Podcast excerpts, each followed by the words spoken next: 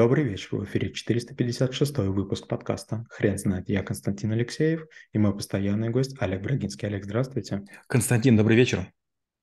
Хрен знает, что такое алкоминималистика, но мы попробуем разобраться. Олег, расскажите, что это?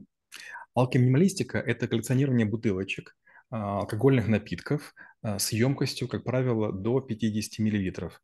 А, есть много различных э, напитков, которые специально выпускают в таких маленьких емкостях. И ценность состоит в том, что иногда вы не можете провести больший объем, потому что это какие-то уникальные бутылочки или там, скажем, а, а, авиакомпании чего-то не пропускают. Но а, это прекрасный совершенно подарок. Вот, скажем, римский бальзам. У меня есть большая бутылка, она вот такая, ну, могу достать, но она не очень красивая. А такая же, ну, только гораздо больше. И вот маленькая. Понятно, что с точки зрения попробовать напиток, этого достаточно. Или, допустим, вот лимончелло, да, и у меня таких бутылочек безумное количество. Некоторые неприлично выглядят, потому что там, там есть маленькие зверьки или маленькие гусеницы или маленькие змейки какие-нибудь заспиртованные. Но идея такая собирание бутылочек а, такое, оно позволяет не очень дорого, а, красиво оформить комнату, и вы можете смотреть очень долго на, на различные бутылочки с разных территорий и вспоминать, ага, next это Цвях, это Венгрия. И вы думаете, ага, вот а, это когда-то австрийский император получил напиток и сказал, он уникальный. Так появился уникум. Это бальзам, который венграми очень ценится, считается и так, очень важным таким достижением.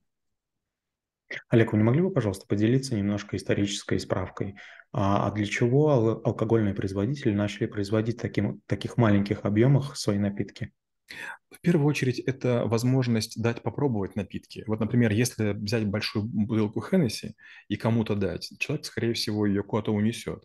А если в самолете вам ее открывают, дают, уже вы деться никуда не можете. Конечно, вы можете ее закрыть. Я помню, я летел из Тбилиси, и меня тоже угостили там неким напитком, такой среднего размера бутылочки. Я подумал, эх, зря открыли. Но положил я в рюкзак. Через полчаса он потек, и весь рюкзак у меня был мокрый. Я бегал в Тбилиси по, по duty free, умолял мне дать прям сколько-то пакетов. И я бросил свой рюкзак и приехал своими вещами, которые были в десятке пакетов duty free. Олег, а расскажите, пожалуйста, про современное состояние алкоминималистики. А насколько вообще производители алкоголя учитывают, а, учитывают в своих производственных мощностях производство а, э, таких маленьких бутылочек? И все ли виды напитков алкогольных можно, можно найти в таких маленьких объемах? Вот знаете, это как раз интересная штука. Начнем с последней части. Вот, скажем, есть абсент. Да? Абсент, например, в Америке запрещен. Но если вы будете использовать маленькую бутылочку, явно там, допустим, до 30 миллилитров, высока вероятность, что они ничего не сделают. То есть бутылка 0,5 и больше, она вызывает уже подозрение в том, что вы что-то нелегально провозите. Скажу так, я когда-то был на Канарах, а, учился там очередной степени дайвинга, и мы были, значит, в какой-то местной такой пивнушке, и я не очень часто, но бывает там один-два раза в году пью пиво, обычно когда жарко или там переныряю и так далее. И вот, значит, заходим с инструктором, а, русский мужчина на Канарах живет, и он говорит, слушай, есть вкусное пиво, давай зайдем. И вот мы заходим, я говорю, мне маленькое пиво, пиво. И сижу такой, опустил, значит, плечи, нырялись, не знаю, там, суммарно там 5 часов, уже просто сил нет целый день, с самого раннего утра до поздний вечер. И вдруг, значит, моему, значит, э, инструктору большую приносит такую кружку пива, наверное, там 0,4 или 0,6, такую очень большую. А мне вот такую малюсенькую, говорят, вы же маленький. И такие все ха-ха-ха и смеются.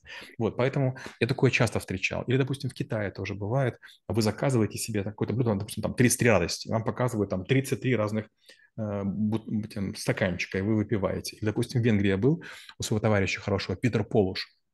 Он любит тоже разные напитки делать сам, причем у него этикетка есть, все как положено. И он делает разные там на сливах, на там моркови, на, на, на, на рябине. И тоже, когда вот мы приезжали, он делал такие сеты, маленькие стаканчики, в которых там наливается 10 штук. Если выпить по 100 грамм, точно унесут. Если же мы говорим про маленькие бутылочки, это в том числе живая реклама, это сэмплы. Вот знаете, бывает такое в женских журналах, бывают какие-то маленькие кремики, таких вот э, миниатюрных упаковочках, да, и женщина берет там, пробует там, на, на текстуру и так далее. Может даже не хватать на всю процедуру, но она хоть понимает, что это такое. Тут то же самое. Но в большинстве случаев, наверное, там, не знаю, процентов 60, все-таки люди, которые покупают алкоминималистику, они ее дарят, и она вечно в этих бутылочках стоит. У меня таких бутылочек, ну, штук 400 разных. Олег, расскажите, а вы знаете, какие самые редкие экземпляры алкоголя а, существуют в мире, а, за которыми охотятся практически все коллекционеры? А, я вот так не сказал, что прям вот редкие, да. Скажу так, бывают удачные годы для определенной долины, определенного сорта винограда, и вино может стоить очень дорого. А вино вообще обычно стоит дороже многих других напитков. Почему? Потому что современно превращается в уксус. То есть не каждое вино в своей бутылке со своей пробкой долго может стоять. Допустим, если мы говорим Хеннесси, то это Хеннесси и 5 лет назад, и через 20 лет будут стоить одни и те же деньги. Почему? Напиток сам себе сам по себе посредственный, и он упакован таким образом, что там, он ни, ни с чем не реагирует. Допустим, если мы говорим напитки с разными травами, они только ухудшаются со временем, то есть там считается 4, 5, 6, 10 лет, а потом трава начинает портиться. Есть много разных видов текила, репосада, и там есть маленький червячок. И вот и пока есть червячок, это говорит о том, что качество текилы хорошее. А если червячок растворяется, это означает, что она или старая, или была чересчур едкая. Поэтому очень часто ценится или бутылка определенная, или вот некое такое сочетание. То же самое у меня есть много таких не очень красивых историй. Допустим, у меня есть куча квасов. Допустим, там сбитень есть там, и другие всякие истории. Там уже хлопья. То есть, если посмотреть внимательно, там уже начинается осадок. Вот как, как, как у Weissbier или там э, Хугардена, да, любое пшеничное пиво, оно имеет осадок.